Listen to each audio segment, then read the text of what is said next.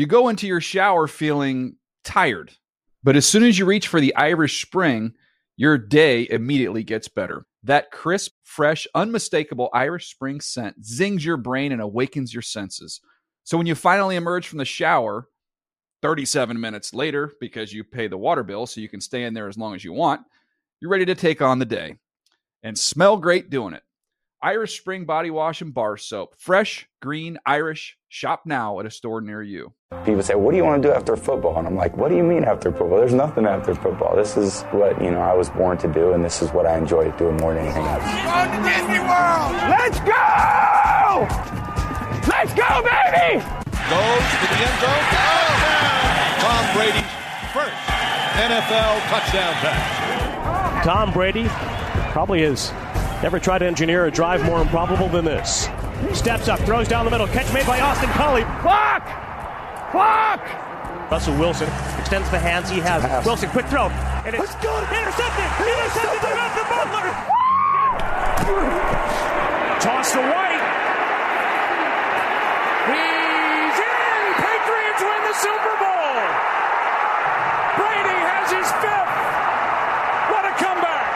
Tom Brady is a Super Bowl champion again for the record setting seventh time. The greatest player who ever lived has now retired. The Bucks need a quarterback, and Tom Brady walks into the Hall of Fame probably unanimous. Probably. Definitely unanimously. Tom Brady has ended the greatest career in the history of the NFL. That's coming from a Jets fan. 22 years, a run of dominance, both statistically and as a team competitor, a guy who uh, went to 10 Super Bowls, won seven of them. And, boys, as we begin a very special edition of the Around the NFL podcast, Dan Hanzus with Marc Sessler and Gregg Rosenthal. Gregg, I think this stat kind of sums things up. There, you can't sum everything up with Tom Brady's career, uh, which ended today with an official Instagram announcement with just one note, but this kind of gives you an idea. When Brady won his first Super Bowl in his second NFL season, that was way back in the 2001 season with the Patriots. He was the youngest starting quarterback to ever win a Super Bowl. When Tom Brady won his last Super Bowl in his second to last season with the Bucks, he was the oldest starting quarterback to ever win a Super Bowl at 43 he never the, the, gradual decline gregg? No he never declined. Thank you and for that, that, motivation that you gave him. i think you motivated him yeah. years yeah. He eh, there you go. He never declined. And i think there's so many things to look back on but the fact that he never got old like the rest of us and every one of his peers that's what stands out to me. Right. The last two years i think in tampa are gonna be remembered so much because not only did it kind of you know spike the football on any debate over who's the greatest ever if it wasn't decided anymore it was setting boundaries that no one's even thought about. Because his last season in New England uh, when they struggled down the stretch when they lost in the first round of the playoffs was easily the greatest season by a 42 year old quarterback in the history of the sport. Like nothing had ever even been close. No one had ever played an entire season as a 42 year old in the history of the sport. And that was him actually looking like he was proving you right, Dan, a gradual decline. And then to go to Tampa and to have back to back seasons where you won the MVP uh, or rather the Super Bowl MVP, where in the last eight or nine games of the season, he was clearly the best quarterback in the league. And this year, he would have gotten my vote for MVP. Reasonable minds can disagree, but certainly one of the best two or three players. Not too in, late. In the entire uh, NFL. I know if Tom Brady had been thinking, uh, he would have announced this like leading into week 18. And then I think he definitely wins the award over Aaron Rodgers. Uh, but unfortunately, the, the votes are in. The longevity is is part of it, but it's longevity with excellence because he was better post age 36, I think, than than he was before, which is just hard to fathom.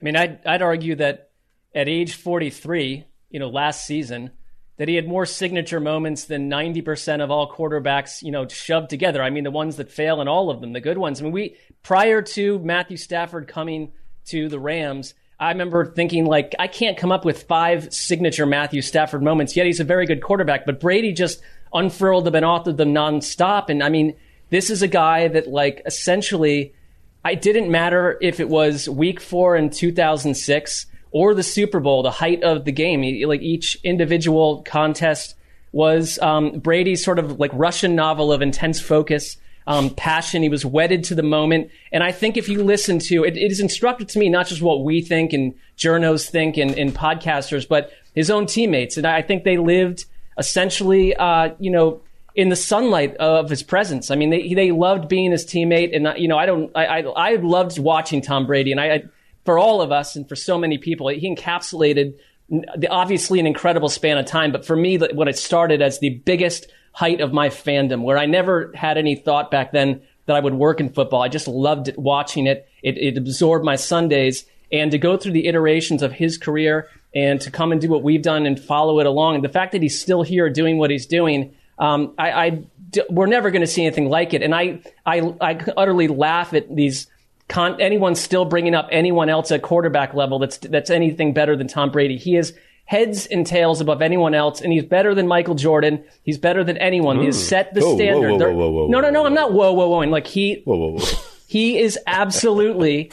he is. And it, football is different than these other sports. He is the standard. There is nothing else. Well, in, that, for me, well, that becomes bad if you think football is a better sport than the other sport. I think we don't need to have a Jordan versus longevity. It's tougher. Right. The longevity and what he was able to do, I think that's part of the story. And I think like when when the Peyton Manning retired after winning Super Bowl 50, there was a conversation still like who is the greatest of this era, maybe of all time.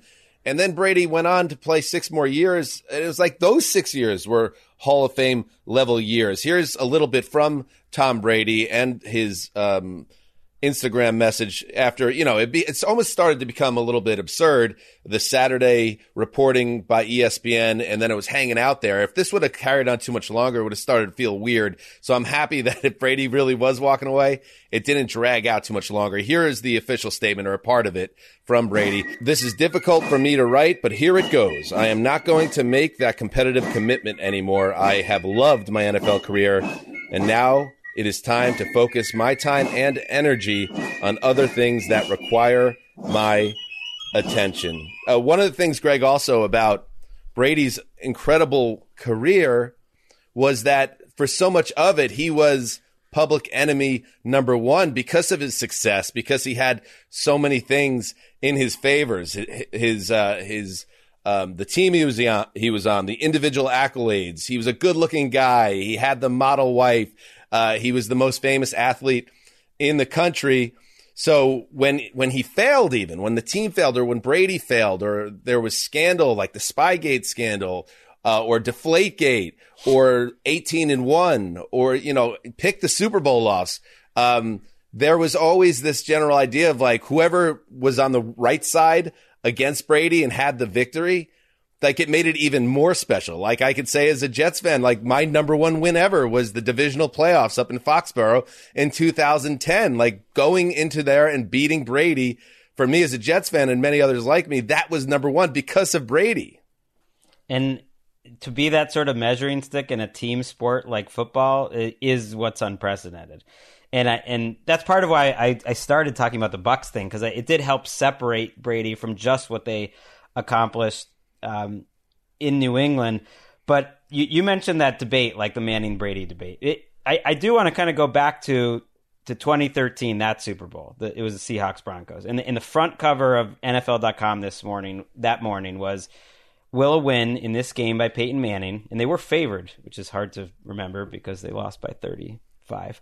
Will this win cement Peyton Manning as the greatest ever? And I don't think that was a hot take at that point. It was kind of like this would put him over the top of Tom Brady at that time. It, wa- it wasn't that long ago. And so the way that Tom Brady became the greatest ever was, was actually during our era, was during the around the NFL era. We we saw many of those games. He he's he's the greatest because of that era. S- since then, you know, that they won four titles, or he won four titles. The Patriots had three of them.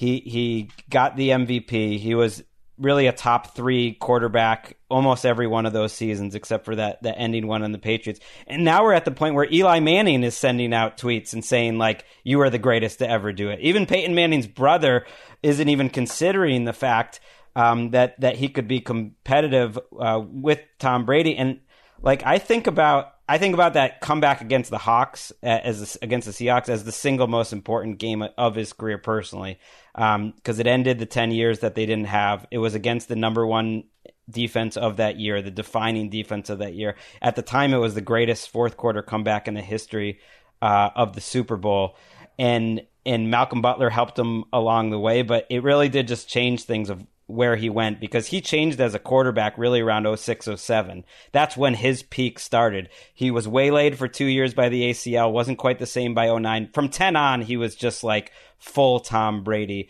uh, the rest of the way, and the wins started stacking up. And even the years that they didn't win the Super Bowl, like included that Eagles game where he probably had his best Super Bowl performance, the 2015 AFC Championship against the Broncos, which to me is one of the most memorable games he ever had with Gronk against that Broncos team, and they had no offensive line, no running game, and he still almost got them there. That's the thing is like he has as many memorable losses as any quarterback in the history of the NFL, which is which is wild too. I mean, to your point, like since turning 40, he's 70 and 24 with 191 touchdowns. I I think any debate with Peyton Manning, which was juicy for a solid era, um, had vanished a long time ago. I there we never saw him suck. I love that's kind of what I love is that you know we just came off the whole Big Ben experience where it it visually and psychologically tarnished what we think about what I thought about Big Ben. Just the end. The end is so wrong. And like the 2010 Brett Favre season is still this like um stink trap at the what end of Peyton what was Manning? You win well, the Super Bowl, but he was right, but a that, shell. Like, yeah, it was. I mean, despite him, almost they won it. And right. That's not the way you want to go out. But Tom Brady, like, easily could have played next season. I easily. If he was an MVP, he should. I would. I'm with you, Gregg. I'd vote for him for MVP this year. So it's it, it's hard to leave football as a quarterback, but as anyone in a graceful way. Almost everyone wants to go one or two years too far where you look vulnerable. You don't look yourself and our memories of you change. Our impression of you changes. He somehow goes out, um, almost in Jim Brown fashion, but not after, you know, less than a decade, an incredibly, incredibly long career that like no one's ever going to touch this. This will never happen again. And He- we've he- seen something that will never happen again. He provided a roadmap, I, you could say, for other quarterbacks to attempt it, whether it's how he takes care of his body or who he surrounds himself with. But it does feel like it is like a a once in a generation, once in a century type situation that he could go out um, this way. He led the league in yardage and touchdowns. There's no And other I- quarterback like it. I, I have to do this article ranking of Super Bowl era quarterbacks every year. And I tried, I went through like the top 20 and tried to look for something similar, and there wasn't really any. Right, Montana and his- actually was somewhat close, but not, not But even really. he he was definitely not the same guy in Kansas City as he was with San Francisco. Montana got you know. replaced and couldn't stay healthy. And But there's no but comparison. the fact that Brady's career ended um, in Tampa in a very disappointing way. Obviously, you're defending a title, um, but he did lead them on a 27-3 comeback. uh, they got that game tied. His last touchdown pass was a a bomb down the right sideline. You never questioned Tom Brady's arm strength as he uh, edged into his mid 40s, beating Jalen Ramsey for a touchdown. You did. Wes did too. I remember this. I didn't like it.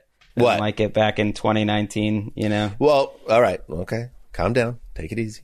But I'm saying, in once his he had the sustained secondary peak, you never questioned anything about his physical tools. In fact, what made him a marvel also was, yeah, how he it seemed like he was moving better. He wasn't faster necessarily, but he had mastered this the the intellectual element of the game and still had the physical skills. So he almost, you know, if he would have went out on a back to back title in Tampa, I guess that's the ultimate storybook ending. But this isn't a bad consolation prize. Can I offer one gripe? And it has nothing to do with Tom Brady at all. Um, it is the way this whole thing played out, and you mentioned it, Dan. I it it to me is deflating, and it's like um, Christopher Hitchens said that news, by definition, is what you don't know already and what you might not like when you get it.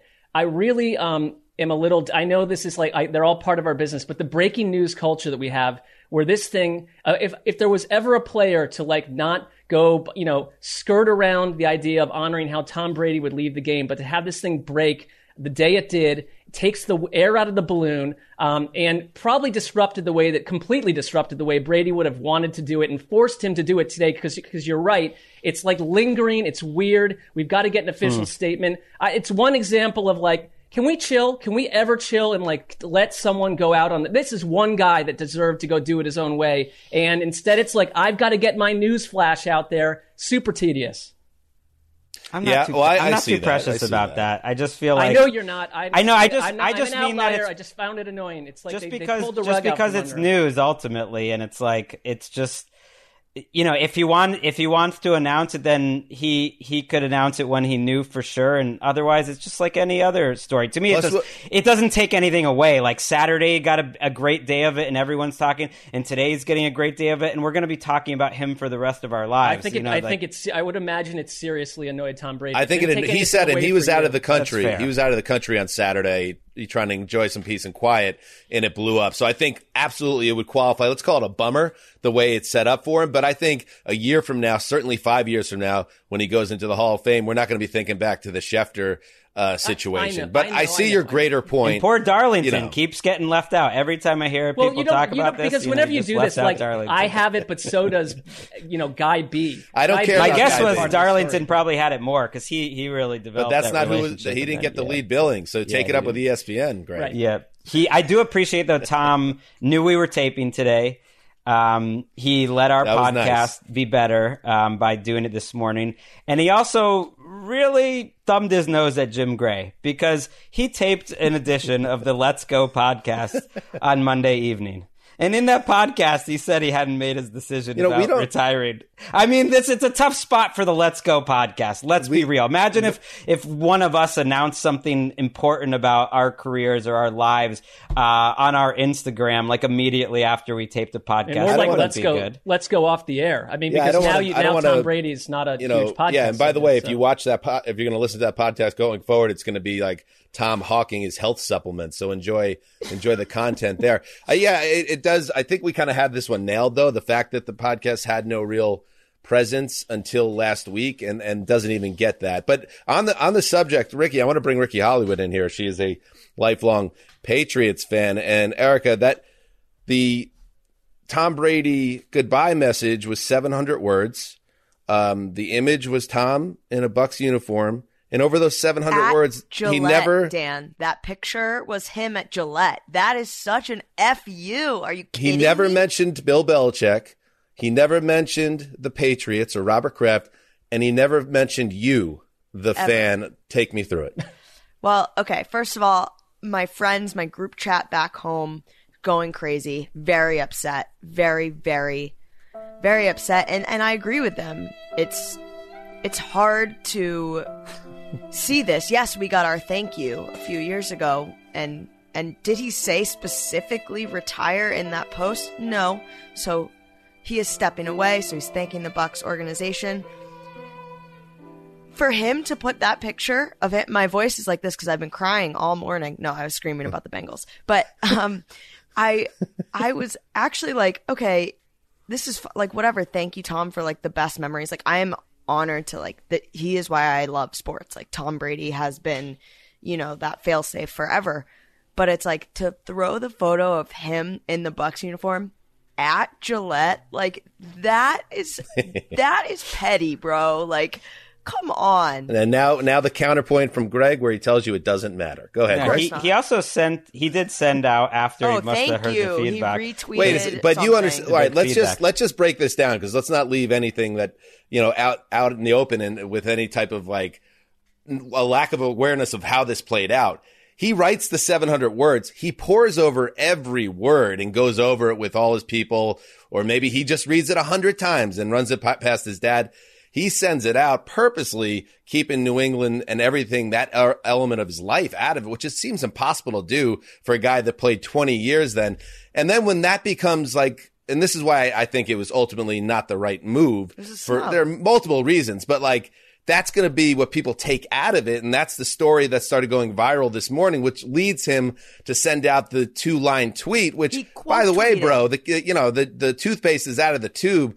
I just wonder, and this is all more just Gregg, just kind of fun to speculate on all this stuff, but there has to be something more to some of the relationship dynamics that, that he chose to do that. I hope they work it out in time because you want him coming to Foxborough for different events and you want him part of it. But that really struck me as odd. I was going through because you have to scroll through the messages. You scroll through the statement through the Instagram post and I'm waiting for the New England part and it just never came.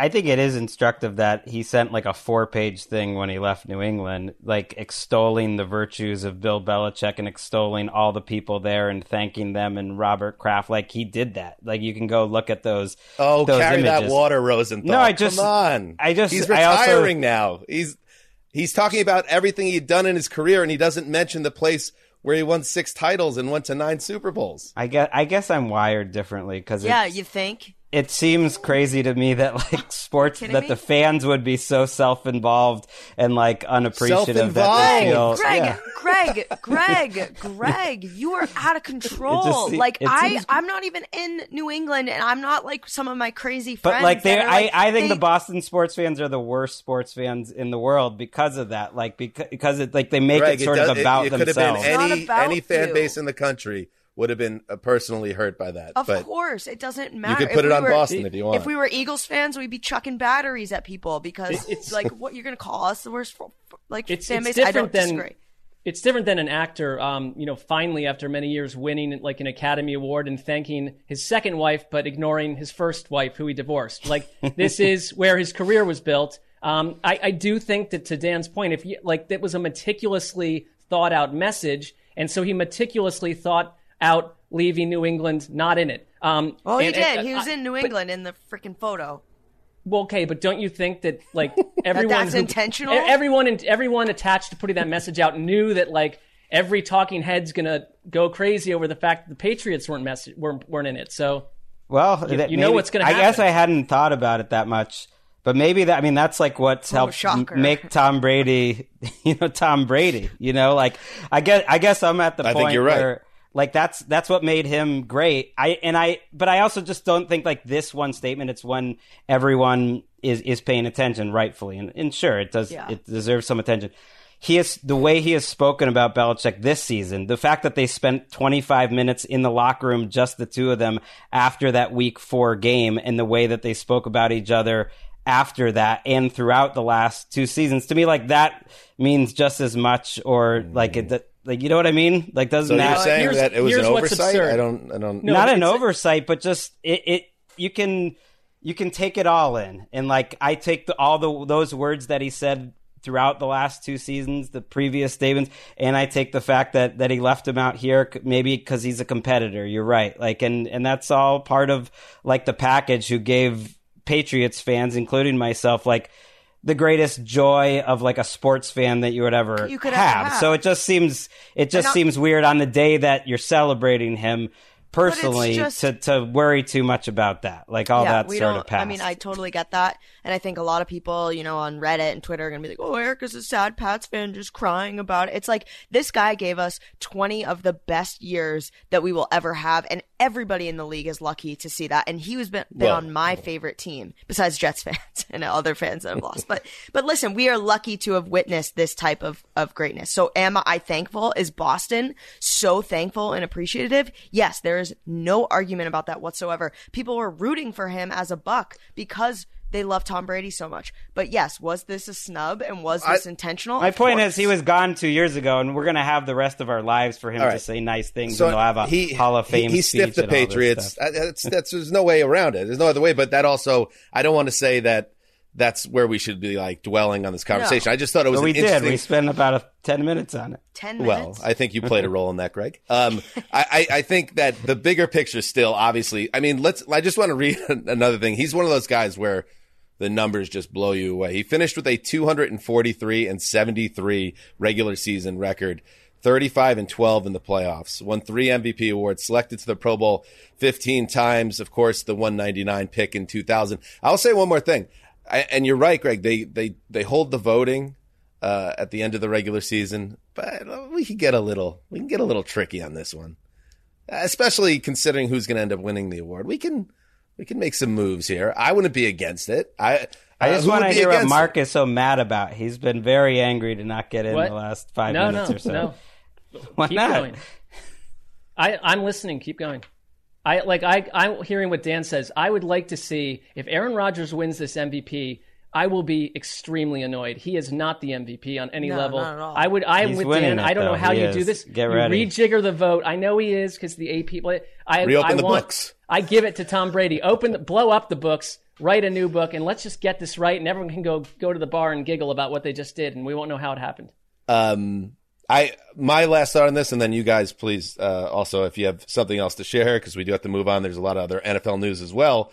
Uh, as we look ahead to the personnel carousel and of course Super Bowl 56.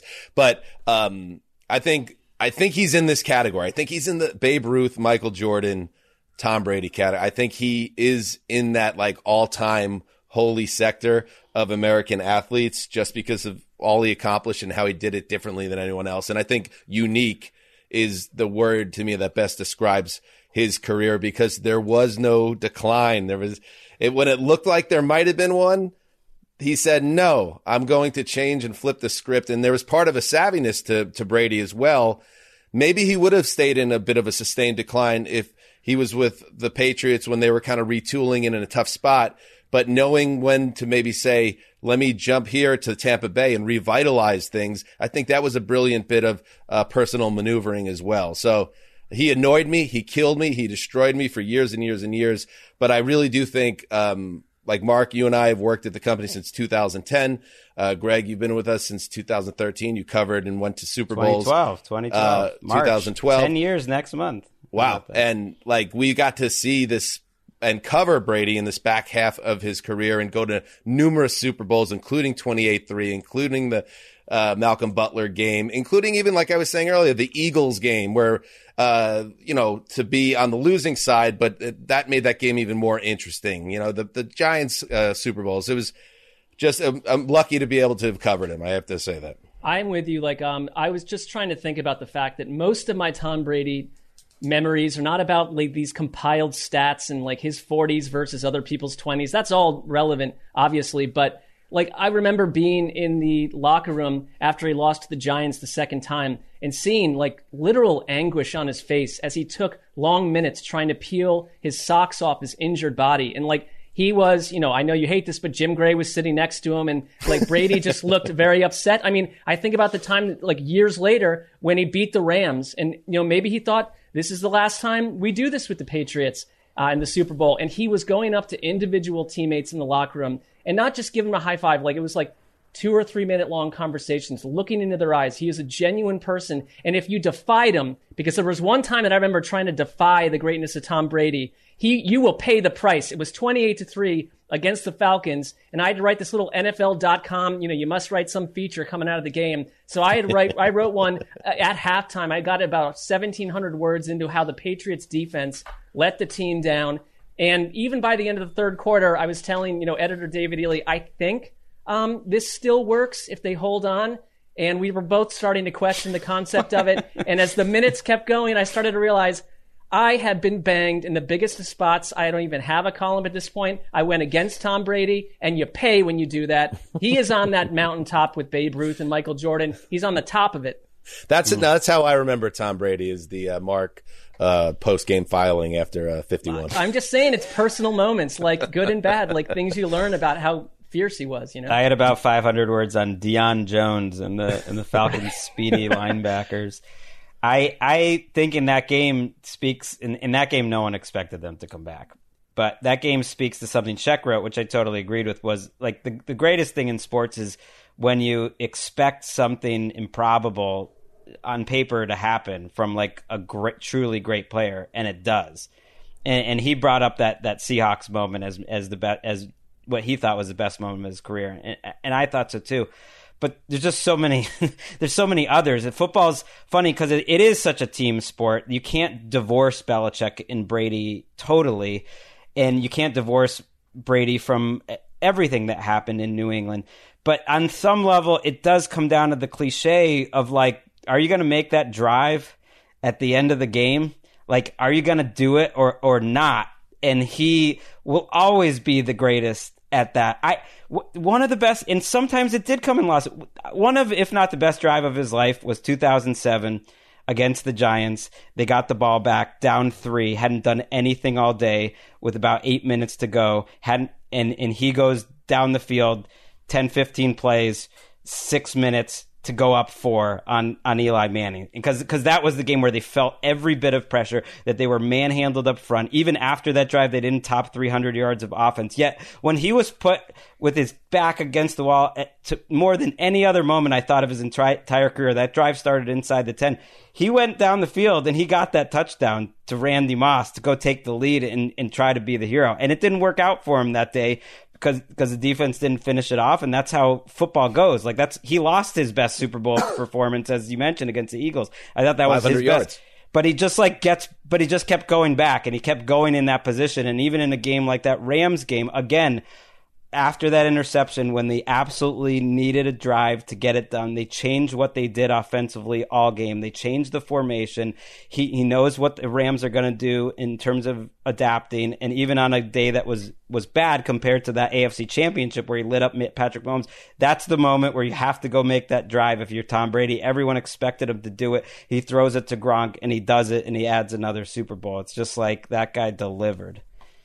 By the way, Eli's no dummy. When he comes out today and records a video message saying, Tom, you're the best ever, he's doing it for Eli because Oh, he sure. beat Tom in the Super Yeah. Bowl twice. He, Peyton doesn't need to be the best. He said that. Tom's the best because Oh, I he, br- beat the he brings it up. He has the Yeah, same he said, joke every time. He's like, "Thanks for letting too." me have a couple." Yeah, Yeah. and why not? As he was great. should. I know the should. Bucs would have to cut him, and then there's money issues and all this kind of stuff. And I obviously there's so much behind the scenes with their relationship and everything. But like, just part of me, not all of me, is like, I wish he would like officially like sign a one day contract with the Pats.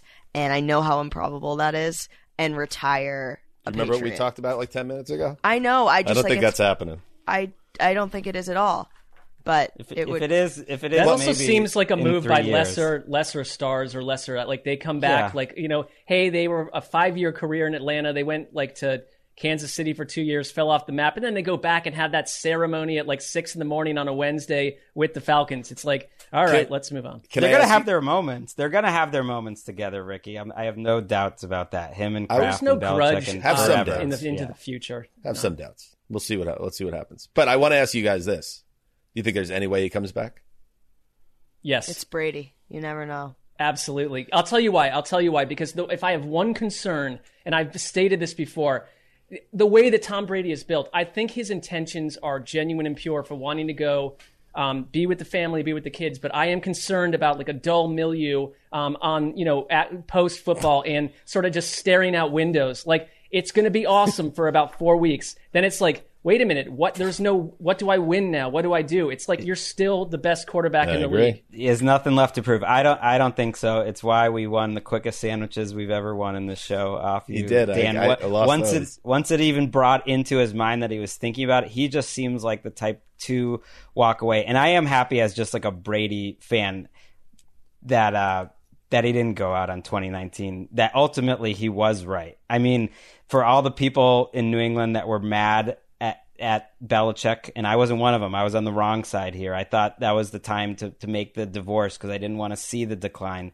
Like he was right. He he Tom Brady was right, and he proved it right, and that is like an ultimate exclamation point uh, to end his career with. Ricky and Dan, what happens to Gregg when at some point in his adulthood, Hey. um, going forward, he uh, flies back into the state of Massachusetts and attempts to get off the plane into an airport? He is going to be destroyed by this. Well, I was this saying the Patriots fans were right there. They I were just right think about of one. Gregg No, no, no, giving like advice to to maybe Ellis, where she's like she gets uh, her heart broken for the first time, or maybe you know we all get our hearts broken, and he's like, "Well, don't be sad, it's over. Like, be happy it happened." And she's like sobbing on the bedroom floor. It's like, "Dad, you suck. You suck. You're not helping anything."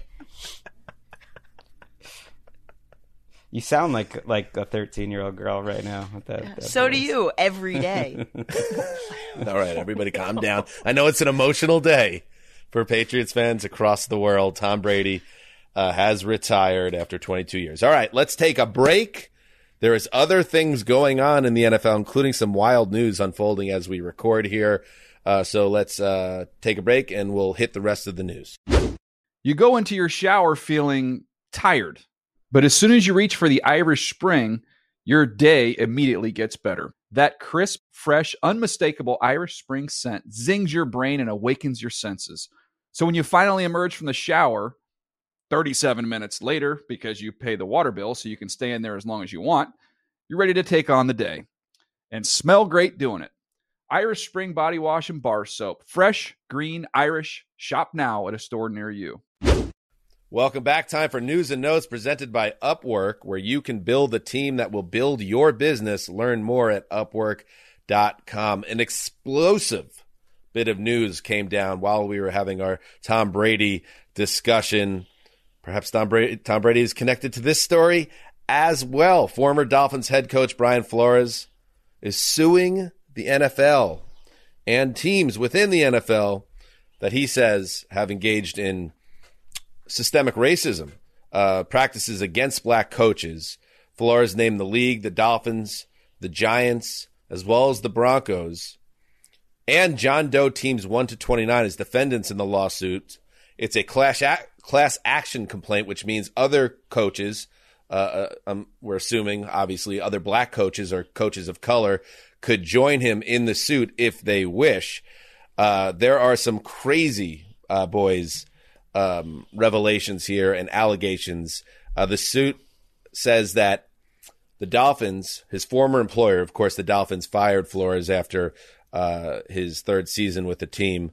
Uh, despite having a winning record, Flores says that Dolphins owner Stephen Ross offered to pay him an extra one hundred thousand per loss during the 2019 season. That was the season when they started off poorly, and everyone assumed it was a tank job. Ross wanted the Dolphins to lose enough games to secure the first overall pick in the 2020 draft. Uh, the Dolphins improved that season as it went along, apparently not, uh, or allegedly not to Stephen Ross's liking. Flores also alleged that Ross tried to get him to recruit a quote, prominent quarterback who was under contract to another team. Uh, so this would have happened, uh, two off seasons ago. That would have been a violation of the league tampering rules if that player was under contract, which he most certainly was at the time. Flores says he refused to be a part of that situation. The lawsuit also says the Gi- the Giants scheduled an interview with Flores last week to comply with the Rooney rule, even though they already knew they were going to hire Brian Daboll as head coach. Uh, he finds out about Flores because Bill Belichick mistakenly texts him uh, under the impression that Brian Daboll is the hire for the Giants. He had been misinformed. It was obviously, um, excuse me, Brian Flores was the hire. He had been misinformed.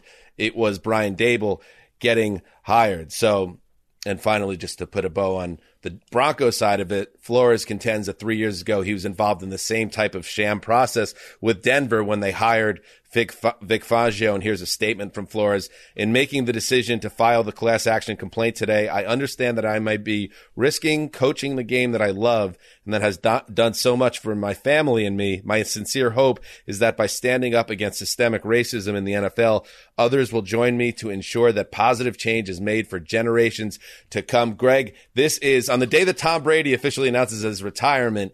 This is a massive bombshell and it's going to reverberate across the league it is remarkable. I'm still trying to digest it and, and where to start. If you've ever heard Brian Flores talk um, about racism, about what it's like to be a black man, a black coach in this country, this fits right in with it. Like he is, he is one of um, the most passionate and like in- intelligent speakers on that topic, and and he is not a man that you would want to mess with. I think in this arena, and I think Stephen Ross is finding that out. That that's where we'll. I'll start with it just because that allegation that his owner offered to pay him extra money for every loss that they had goes against the competitive um, rules and everything that the league is supposed to stand for. yes, and yes, so that that's that. that it's it's separate from the racist hiring practice, and we can get to the Belichick Bills thing, which is probably those are probably the two the two biggest things in this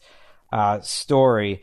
But that that is an explosive allegation and cuts to the core and is and is the NFL's worst nightmare. Really, this story is on two fronts, and and that's one of those two fronts. Right. If the Rooney Rule started, and it did, with good intentions to make a change, I mean, there is has been fairly been suspicion around how it's been used year after year. And like you, you there hasn't been, you know, tangible, searing anecdotes like this about the fact that certain candidates are brought in, but you get a sense that Team A already knows who they want. Now we have these anecdotes, and Um, if Brian Flores, I think you could argue that Flores is putting himself in, his, in a position where it could impact his own career. But to Gregg's point, he believes in these topics. He's not alone. Um, the league needs to change. The numbers show that. They vet that out. And it is, it goes down to the fact that, you know, even beyond Stephen Ross, it, it is an ownership issue. It is, it is clearly an ownership issue in who they hire, how the practicing of hiring goes down. It's been a black mark on the eye of the NFL for years and years. It continues to be. And this is, I, I mean, this is sort of everyone that's been looking at this for years and years saying, we know this is happening. This report, these anecdotes are as are are basically bricks being dropped. He's got the screenshots. bricks. He's got screenshots Right. that are public now of the Belichick interaction and, and how that played out was Belichick congratulate him, thinking he had the job, and it, it turns out he, that Belichick and, and they have Belichick's all of his responses, which, which is fascinating. That he misunderstood the text that he was getting. That we Brian get to see Da- Belichick text coming out of Ye- this. They're So- they're there, Dan. What a story. They're, they're there now, and he said, "Sorry, I I effed this up. I double checked. I misread the text. I think they are naming Daboll. I'm sorry about that, BB." But, but, but and, to- and that was just- just before circle back, Flores. Like, right? Days before interviewed. Flores interviewed. I mean, right, that- and it, it all checks out because everything. Joe Schoen, Joe Schoen is the GM who the Giants hired, who worked with Daboll. Basically, they knew when they hired Joe Schoen that they were going to hire Daboll as their head coach, and they had to go through with what Flores is rightly pointing out was was a sham Rooney Rule interview. Th- This is incredibly um, admirable, I think, of Brian Flores because, yes, this has been an issue, a glaring issue for the league for years that the, it's a predominantly black league players wise, but the head coaching ranks are predominantly white, and we're not seeing progress in that realm. Even though they put they enacted the Rooney Rule, which if you're not aware what the Rooney Rule is, it means if you are making any head coach hire, and I think they expanded this now to front office as well. You have to bring in a person of color uh, for to interview as well to give to try to level the playing field.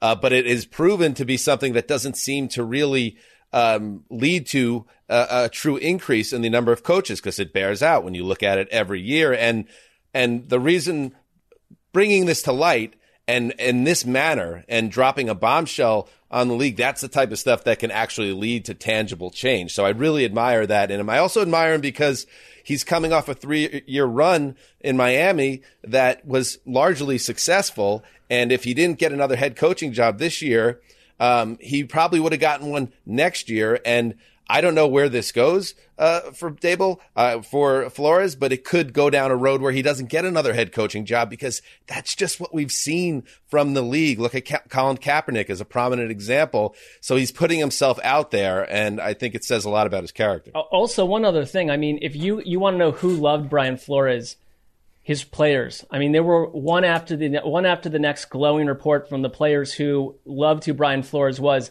And every time he got one of these head coaching interviews during this cycle, of course, what else is in our mind? The fact that the Dolphins put out concepts and ideas that Brian Flores was tough to work with, that he um, didn't go along with the plan, he wasn't collaborative. That that's rough stuff to put out there about a coaching candidate. But behind the scenes, all this was happening.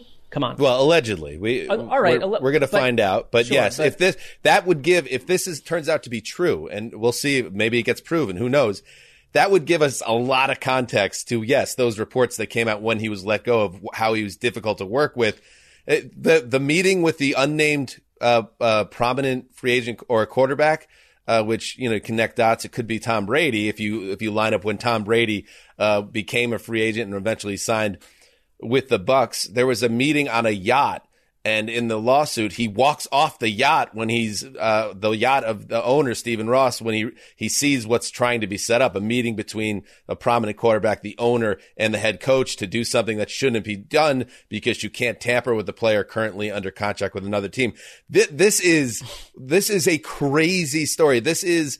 Uh, I like now looking at now that we've been doing this, we're going into our 10th season. I like the biggest stories of the ATN era, the biggest game of the ATN era, all that stuff. This one could end up being right up there. It, it has that many layers and could have the repercussions that could really shake the league. One thing, yeah, think of who it involves. It involves the Giants, you know, one of the league's Tiffany brands. Right.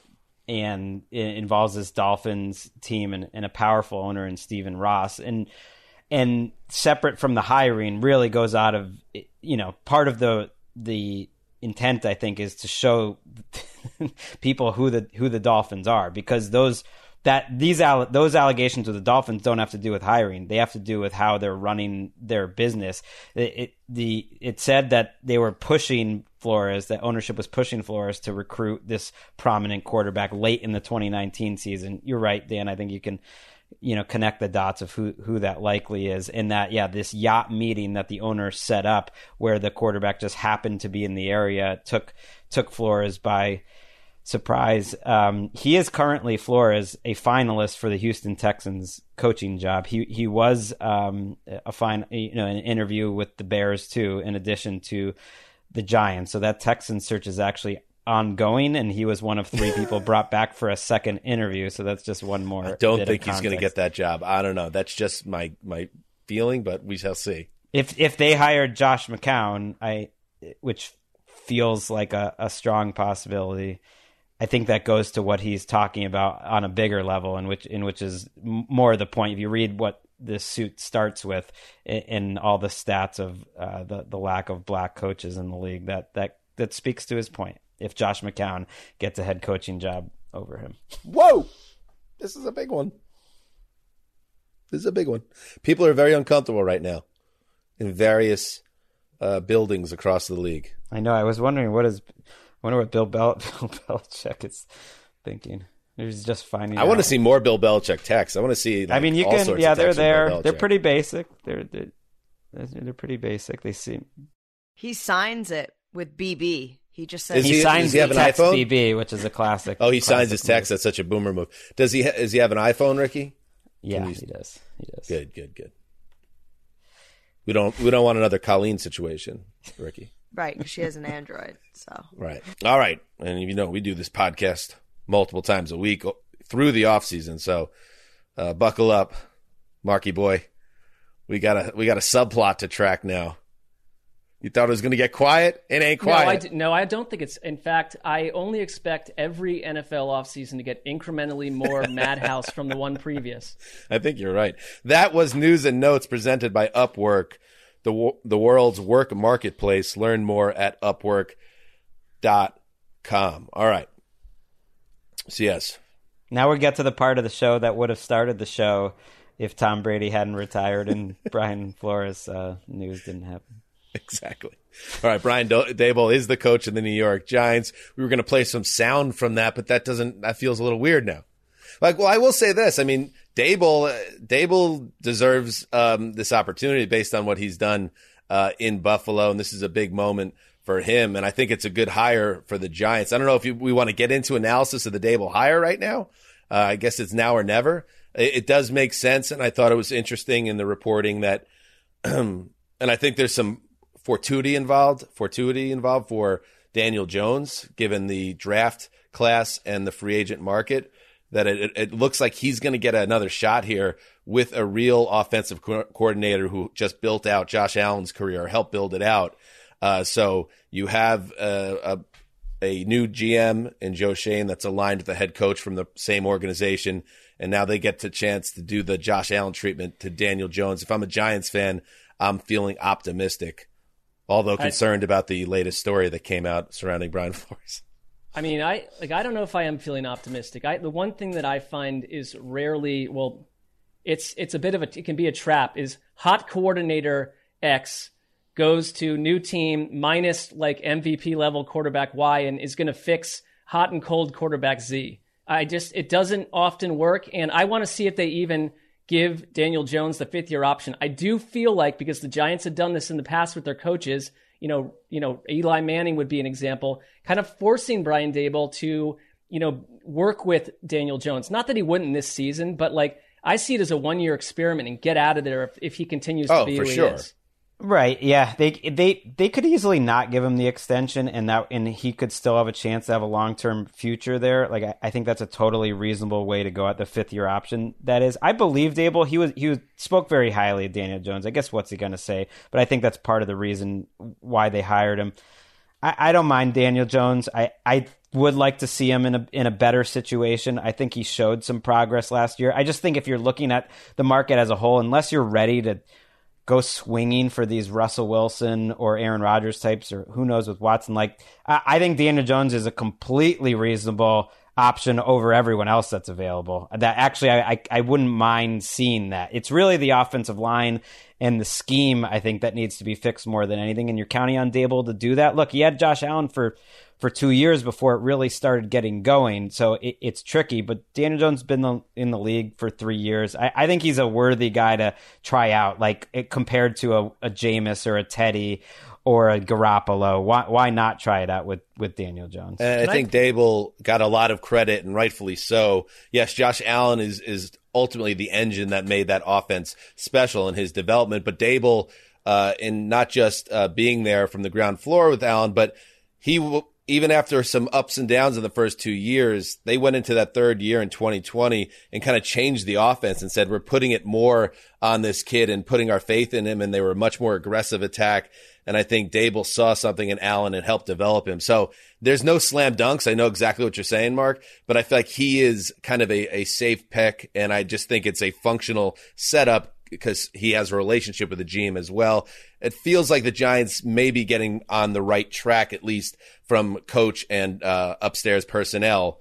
Um, that, that's that yeah. part. That part, and you know we've hammered that home with all of these hires. That matters the most. Um, they were never in sync. In fact, I, I think it's instructive that um, Daboll actually got on the phone with Joe Judge to ask about like his former employer who's about to hire him and still took the job. So I mean, not that he wouldn't have, hmm. but it's like there was, you know, well, they worked together keep... a long time. I mean, they did. People don't think about Daboll as a Belichick guy, but he's absolutely a Belichick guy. Had two different stints, worked for more than ten years with the Patriots organization, then kind of saw his star rise when he went to go work with Nick Saban and, and come back. So it's like we'll get to McDaniels in a second. People, all the failures on the Belichick coaching tree, it hasn't stopped owners uh, from continuing to give it to give it a shot. One quick thing on this is that the Giants tried to hire Ken Dorsey away from the Bills. That was Josh Allen's quarterback coach. They wanted him to be the offensive coordinator. The Bills stepped up, uh, according to reports, financially, and they kept Ken Dorsey. Josh Allen had publicly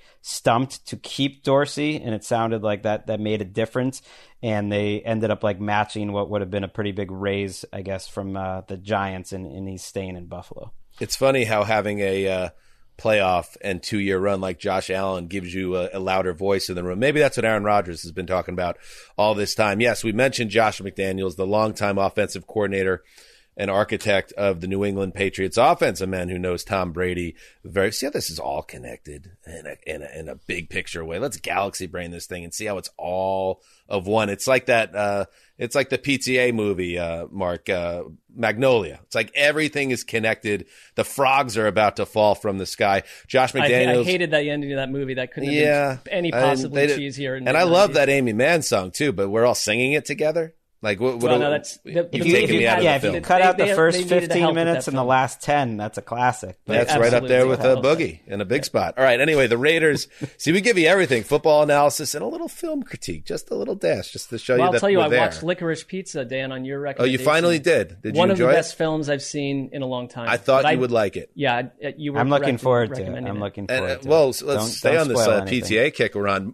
Uh, Gregg, one of your favorite films, Phantom Thread. I finally sat down and watched that uh, about a month ago, and uh, quite enjoyable, beautifully made picture. But also, I found it interesting trying to figure out why Gregg Rosenthal connected with it on the level he mm. did. So we're going to save that for the offseason. Extremely rewatchable, um, brilliant.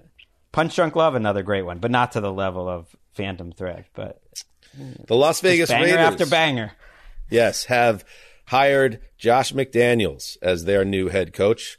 The former Pats uh, offensive coordinator uh, is getting another shot in a head coaching chair. The Raiders also hired Patriots director of player personnel Dave Ziegler as their general manager. So very similar deal with uh, with Buffalo. Big names in Buffalo going to the Giants. Big names with the Pats head to the Raiders. McDaniel's, of course, flopped uh, in his two year stint as head coach of the Broncos in 2009, 2010. He famously walked out on a handshake agreement to become the head coach of the Indianapolis Colts a few years back. And I remember there was much hand wringing about how he had just lit his future on fire, would never be a coach again. Well, guess what? He is. Here's what McDaniels had to say. Th- things are different now than when I was head coach the last time. You know, when I went to Denver, um, you know, I, I, I knew a little bit of football. Um, I didn't I didn't really know people uh, and how important that aspect um, of of this process and maintaining the culture and building the team uh, was. And um, and I and I failed, and I didn't you know I didn't succeed at it. And so, um, looking at that experience has been one of the best uh, things uh, in my life in terms of my overall growth as a as a person as a coach. All right, so here's if he's if he needs to be better as a you know person to person type communicator, he's going to have potential challenge right out of the gate because there's some bubbling behind the scenes that the Raiders and many of the players were they were big on Bisaccia and what he had brought to that team after Gruden resigned in disgrace uh, in October. Marc, so uh, will they get on board with Josh McDaniels? Probably, but that's kind of a tricky way to start your tenure. All the guys like the old coach.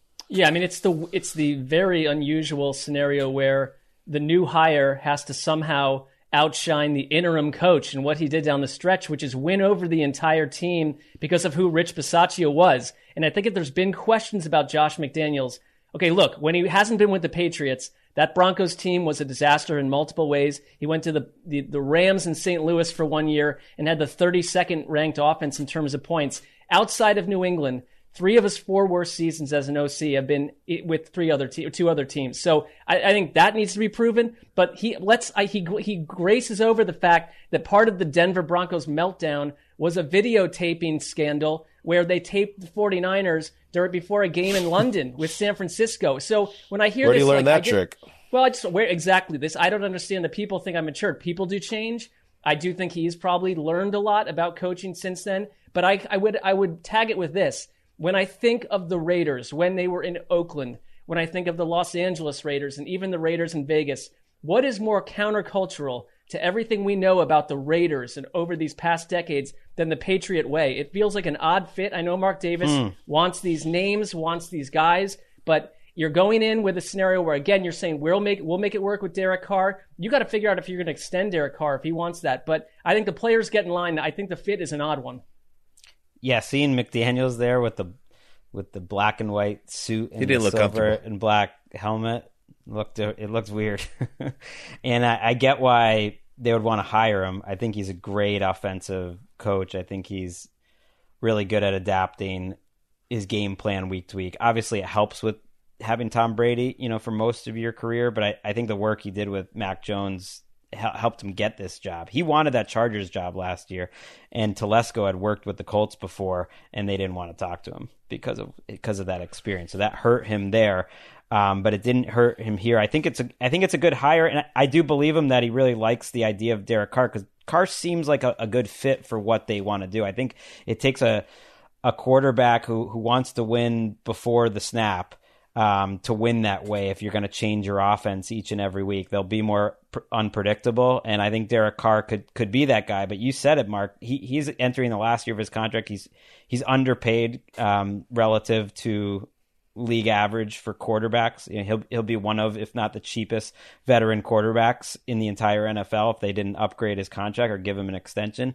And so that's that's the first thing that that he's going to have to handle. And I think it's good that he's going with like another Patriots guy there, Ziegler, because I think one of his big his biggest problem in Denver was not just dealing with the players, but dealing with his bosses, with his GM at the time and his ownership, and that's what got him blown out there. I mean, there were he did have a couple of moments. Do you remember there was I think it was a Monday Night Football game, but I might be wrong with McDaniel's getting to five and zero and doing these fist pumps, jumping down the sidelines Against the and Patriots. Right? And everyone, Patriots, yeah. everyone was like, "Wow, this is the new boy wonder," and it all collapsed like almost immediately after that. I think that was a Sunday afternoon, if I'm not mistaken. but he was, was, running up and down the field, and one of the like, bigger, "Yeah, like yeah." it almost felt like um, it, it almost felt like a parody of an NFL coach celebrating because it was so surreal. It was. It was a bad I think there was spot a, where I the think there was a Dean scream in there somewhere, as I recall.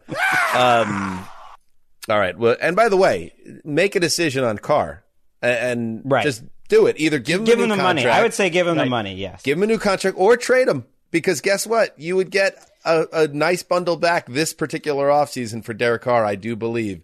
Um, Mm, and he's a a, tradable point. asset.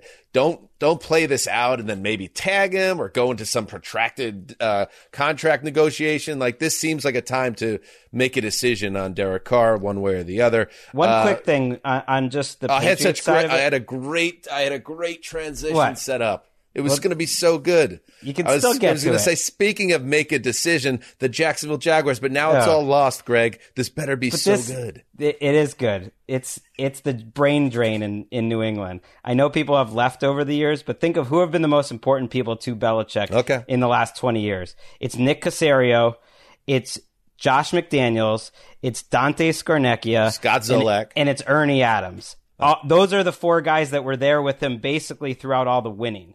Tho- those four guys, and they're all gone. And I and I do think there's something to that. Has he developed like this next wave of coaches and front office guys to be like the the guys? Well, like we'll see. Like maybe he brings back Judge, Joe Judge or Flores. Like those are a couple of other guys, but th- those guys, Don, Scarnecchia, McDaniels, Caserio, Ernie Adams, like those were his like four horsemen, and they were all gone right now. That's Did fair. that pass dog. muster? Okay. I think it does. That passes. I think that was good insight on one of the um, more well-known franchises in football. on the other end of the spectrum, one of the least known franchises in football, see, not as good.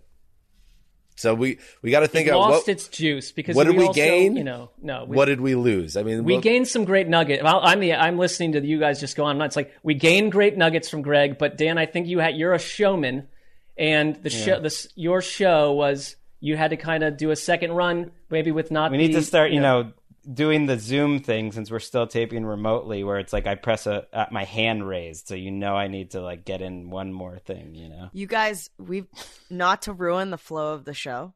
Oh, another one. like that. And now, and now we got her coming in. Yeah, but we got the- minute 89 you, here. You guys just have talked so much that. I need to insert a break right here. That old man retired, and then the uh, an atomic bomb was dropped on uh, our league. It's not our fault. And then Gregg had that take about New England, so let's take a break.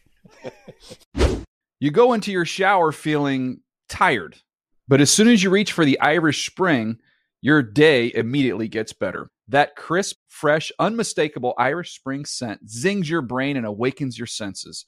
So when you finally emerge from the shower, 37 minutes later, because you pay the water bill so you can stay in there as long as you want, you're ready to take on the day and smell great doing it. Irish Spring Body Wash and Bar Soap. Fresh, green, Irish. Shop now at a store near you. All right, we're back.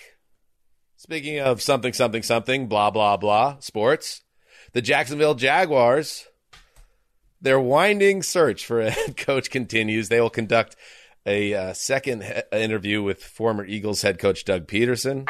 Uh, Pederson was in the building like a month ago and had, uh, according to Bert Breer of MMQB, trepidation over the setup in Jacksonville, uh, implying there might be, you know, heat around somehow Trent Baalke still being the GM there. We heard a similar thing about Byron Leftwich, who at one point looked like he was going to get the job, but he supposedly didn't want to be involved with Trent Baalke as GM.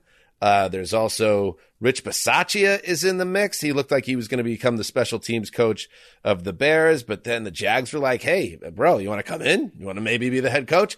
Uh, we're up to, I think 10, 10 double digit head coach interviews now with Pederson now being the guy that makes some logical sense. But Marc, for a job that is on some level as alluring as being the head coach of, I know now it feels like it's a little bloom off the rose, but there shouldn't be Trevor Lawrence, a transcendent prospect. Uh, nobody seems to really be running toward Jacksonville to get a big chair. That's how it feels. Right, and they they have interviewed um, Rick Spielman, the former Vikings GM, for a, what they call a high level front office position. I, I wonder if that turns into maybe just the general manager position. If if this Trent Baalke, I, I don't know him personally, obviously, but I can't um, really recall a more universally dislike um, individual ter- in terms of reports, Well, but beyond the Houston that, front office, maybe there's a, a Okay, well, that's but, fair. but That's- they're kind of in the same tree. It almost I mean, feels like you now. know Trent Baalke also went away for a long time, and then he's come back, and he's still very unpopular. So it's enduring, but um, it goes against what we're talking about: the marrying two people that can work together. And the one thing I think about Shad Khan, you know, early on in the Jaguars run, it was like this team's innovative. They're into international football. They want to be collaborative. Blah, X, Y, and Z. There was so, even though they weren't winning, it was like you can sort of see it, and it's maybe revolutionary. But they keep getting this wrong over and over. And it just seems to me, if you're onto your multiple, multiple, multiple head coach and GM, have you not figured out the unification of these two positions? If you look around the league, that's where it works over and over. And instead, they've got a guy in there that people dislike openly, report after report, trying to shove a head coach to work with him. I mean, it seems like a disaster. It's, it's been some tough reporting out there. I mean, the reporting was they had three finalists. One of them is now the head coach of the Broncos. Uh, one of them was it Eberflus? It was now the coach of the Bears, and the third one was reported to be taking the job along with that's Leftwich, along with uh, an executive Adrian Wilson from Arizona. That clearly isn't happening. Like, and then they open the finalist round again. It's just if you're a Jaguars fan, and I follow. I feel like more than my fair share of Jaguars reporters and, and fans on Yeah, you Twitter because I had that call out. I don't know if you remember early in the year of like, oh, who's a good, um, who's some good Jaguars people to follow, and I got a lot of great suggestions. John Shipley's great, m- many other great ones, and uh, and it's been it's a tough scene. It's been a tough couple of weeks for these Jaguars fans. They are going crazy. in other coaching news. I hesitate here, um, if you could hear it, uh, to dig into this because it feels like it could happen any time, and um, maybe we'll have a more thorough conversation about it. But the name is big enough where we should at least get it on the radar for this show that uh, Jim Harbaugh is a finalist for the Vikings head coaching vacancy. That's that's from NFL Network's Mike Garafolo. Uh, Garafolo reports that Harbaugh is quote deep in the process of uh, vying for the team's head coaching spot as he prepares for a interview that will take place on Wednesday. He is currently the head coach uh, for the University of Michigan, where he's had some success, just like he had uh, success with the 49ers. Before that, uh, there is a new general manager. Obviously, Rick Spielman out in Minnesota. Uh, Kwesi Adofo-Mensah is now um, the GM, and they were both in the 49ers organization together. So connect those dots as always. So Harbaugh to the Vikings. If I'm a Vikings fan, I'm I'm into the idea of it. We'll see if they could get their man. It's interesting that he's going to Minnesota and meeting with him. I mean, that to me indicates, just feels like one of those biz, business deals that they're not going to be meeting unless there's a good chance of closing the deal. That they've already done a lot of Right, Minneapolis in. February is pretty tough. We're we're aware too. of that. Well, plus he's Yeah. the coach of the Michigan Wolverines, like one of the the best college football teams. So to get this far down the road during recruiting season, E- you know, E- our guy Ian Rapoport said there were at one point there were three finalists for the Vikings job. One of them, DeMeco Ryans, has taken his name out.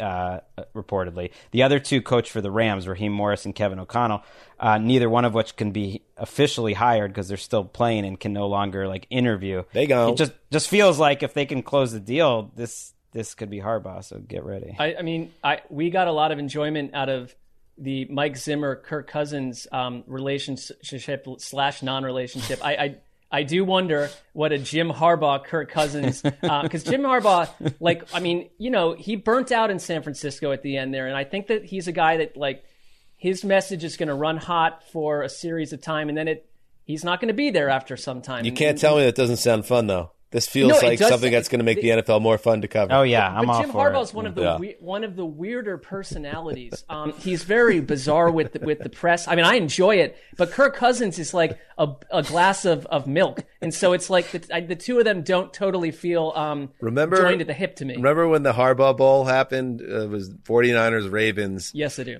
Uh, Super Bowl 47, I believe it was. And and Jim, John was like handling all the media. Obviously, there's going to be a lot of media crush because they were brothers against each other in the Super Bowl, something that has never happened before.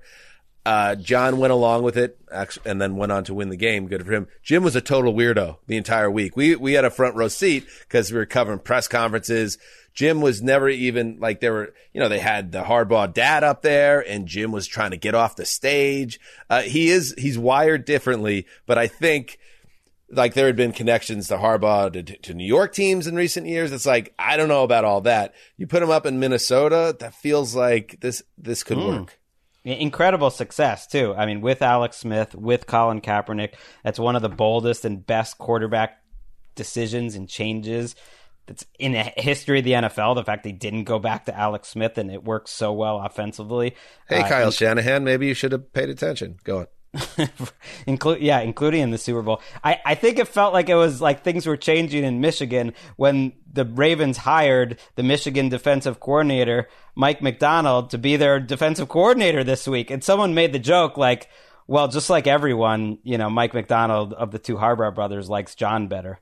But I, I think there's a little more than that. You know, I think there's like a little more than that. He literally let his top coach go to the Ravens. Like that sounds like a man ready to say bye. Yep. Um, finally in the news, gotta love it. Joe Theismann, Washington football team legend. He's in the Ring of Honor. You know, he's a big deal. He's a Super Bowl champion, longtime media dude. He went on the Damon Amendolara. Uh, That's a tough one. I've always struggled with his name. I'm going to call him DA uh, because DA he calls himself DA. CBS Radio, and he he let one he let one slip. And I I don't mean uh, you know like a gas issue. This something else. There was a slip. The Commanders is a is a name that you know is going to be a hopefully one that people will talk about going forward. All right, so you you like the Commanders as the new team name, huh? I, yeah, I mean, you know, I mean, there were there were so many different options, but once again, you, you know, it's trademark infringement. It's it's getting approval from different people. It's you know, if you choose a name, is there a group out there that isn't going to like it? I mean. And then I, I this just this just made me laugh. Uh, then Joe, who uh, seemingly unaware that Washington is supposed to be announcing the name of the new the new team team name, I believe tomorrow, just starts talking about commanders and what a commander is, which is funny. a lot of commanders in Washington D.C. and the Pentagon, and a lot of different branches of the service. And a lot of. so, to me, that's sort of the way I'm looking at it as Sure. a as as a positions of leadership Sure. uh, when it comes to the the new name. A lot of commanders, you know, down there in the Pentagon. Uh, of course, then the Washington Times reaches out and saying, "Hey, Joe, uh, so I guess you just let the cat out of the bag." He's like, "Ah, hamana, hamana." No, I know what you know. I'll find out tomorrow. It's the Commanders. I mean, we're, I guess, an NFL podcast, so. I, you know, don't come after us. We're not reporting it, No, but no, Joe no. Theismann already told us. Let's No, let's be he talked to he talked for two minutes, just assuming everyone already knew uh, it was the Commanders, which is hilarious. Maybe Joe because- thought it was Wednesday. I don't, maybe he got his days mixed up. He- because it's getting up such there. a, it's such a first of all it's it's a typical Joe Theismann moment. I, I miss Wes on this show. Like I miss Wes every day, but I miss him being able to put Tom Brady in perspective. I'd Sure. love to hear what he would say. And I miss him for this story because Joe Theismann opening his mouth and saying too much was kind of a thing Wes would talk about and note for forever. I mean, Joe Theismann had a, a bizarre broadcasting career and a bizarre uh, playing career in which saying things uh, that ended up getting the organization in trouble was like kind of what he did. So it's almost perfect that this is how the name is, is getting out. I mean, it's like NFL branding is top secret stuff. I mean, the, you don't like that's the whole thing. Why did they? Why, why did the inner circle who knew that this uh, commander's name and like give me a break with name dropping the Pentagon like that's pure white driven snow. Enough with that business, but. The idea that Joe Ooh. Theismann was Marc brought going into- anti-government. I love the, it. The Just idea go that Joe after the Theismann is brought into the inner circle as a secret keeper. It's a, that shows you that the, that Washington has not figured out entirely how to run its own Well, show. they gotta like tell him. You're right. They should have just said show up at two, at two p.m. at the press conference, and we'll we'll see you there, Joe. and I'm not, you know, waving a flag as a patriot, Marc, but I don't think he was saying anything specifically about the Pentagon is a pure as the driven snow entity. He just said there's a lot of commanders in Washington D.C. and the Pentagon. Well, that's true. I I don't disagree with that. That those are their titles. So anyway, when the news comes out and they're the, you know, the Washington, you know, Robins or whatever, I, like I don't, then you're going to find out this is all much ado about nothing. But uh, Joe, good, good to know you. Never change. Um, all right, I think we got everything. It turned into a supersized Tuesday show. That's not what we aim for typically, but uh, Marc, that's somehow sometimes that's just the way things go. We uh we are incapable of doing a show under 85 minutes. And so I don't know what super size is or regular size at this point. It is what we do and we will not cease. You sound enthusiastic about uh, the product and the podcast and being a part of it. No, I I am I I'm claiming more fact that we keep talking. We continue like, hey, we'll be a nice tight 45 minutes today, and then another 40 minutes um, goes on top of it. If they listen and enjoy it, I'm happy that it's that long. Double it. Let's make more, 160 more time, more more ads, and that's what I'm really looking for. You know, Right.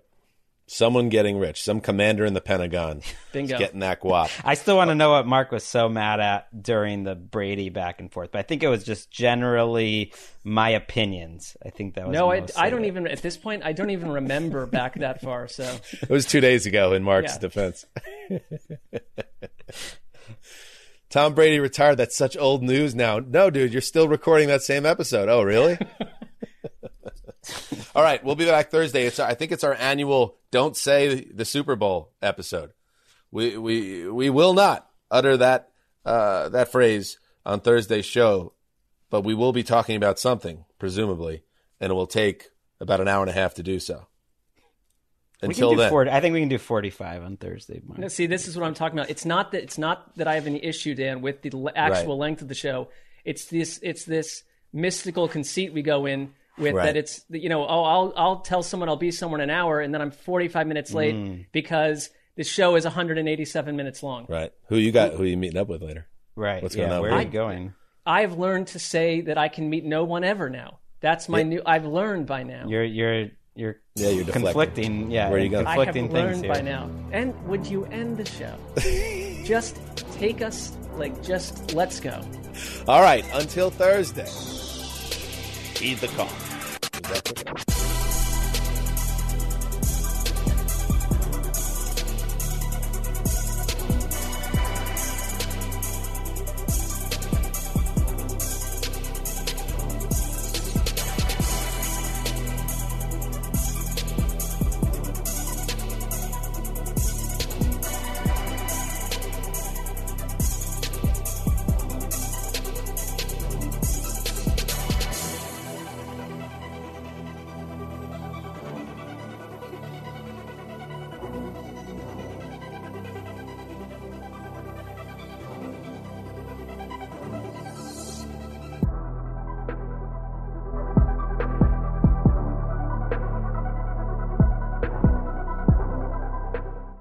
You go into your shower feeling tired, but as soon as you reach for the Irish Spring, your day immediately gets better. That crisp, fresh, unmistakable Irish Spring scent zings your brain and awakens your senses. So when you finally emerge from the shower, 37 minutes later, because you pay the water bill so you can stay in there as long as you want, you're ready to take on the day and smell great doing it. Irish Spring Body Wash and Bar Soap. Fresh, green, Irish. Shop now at a store near you.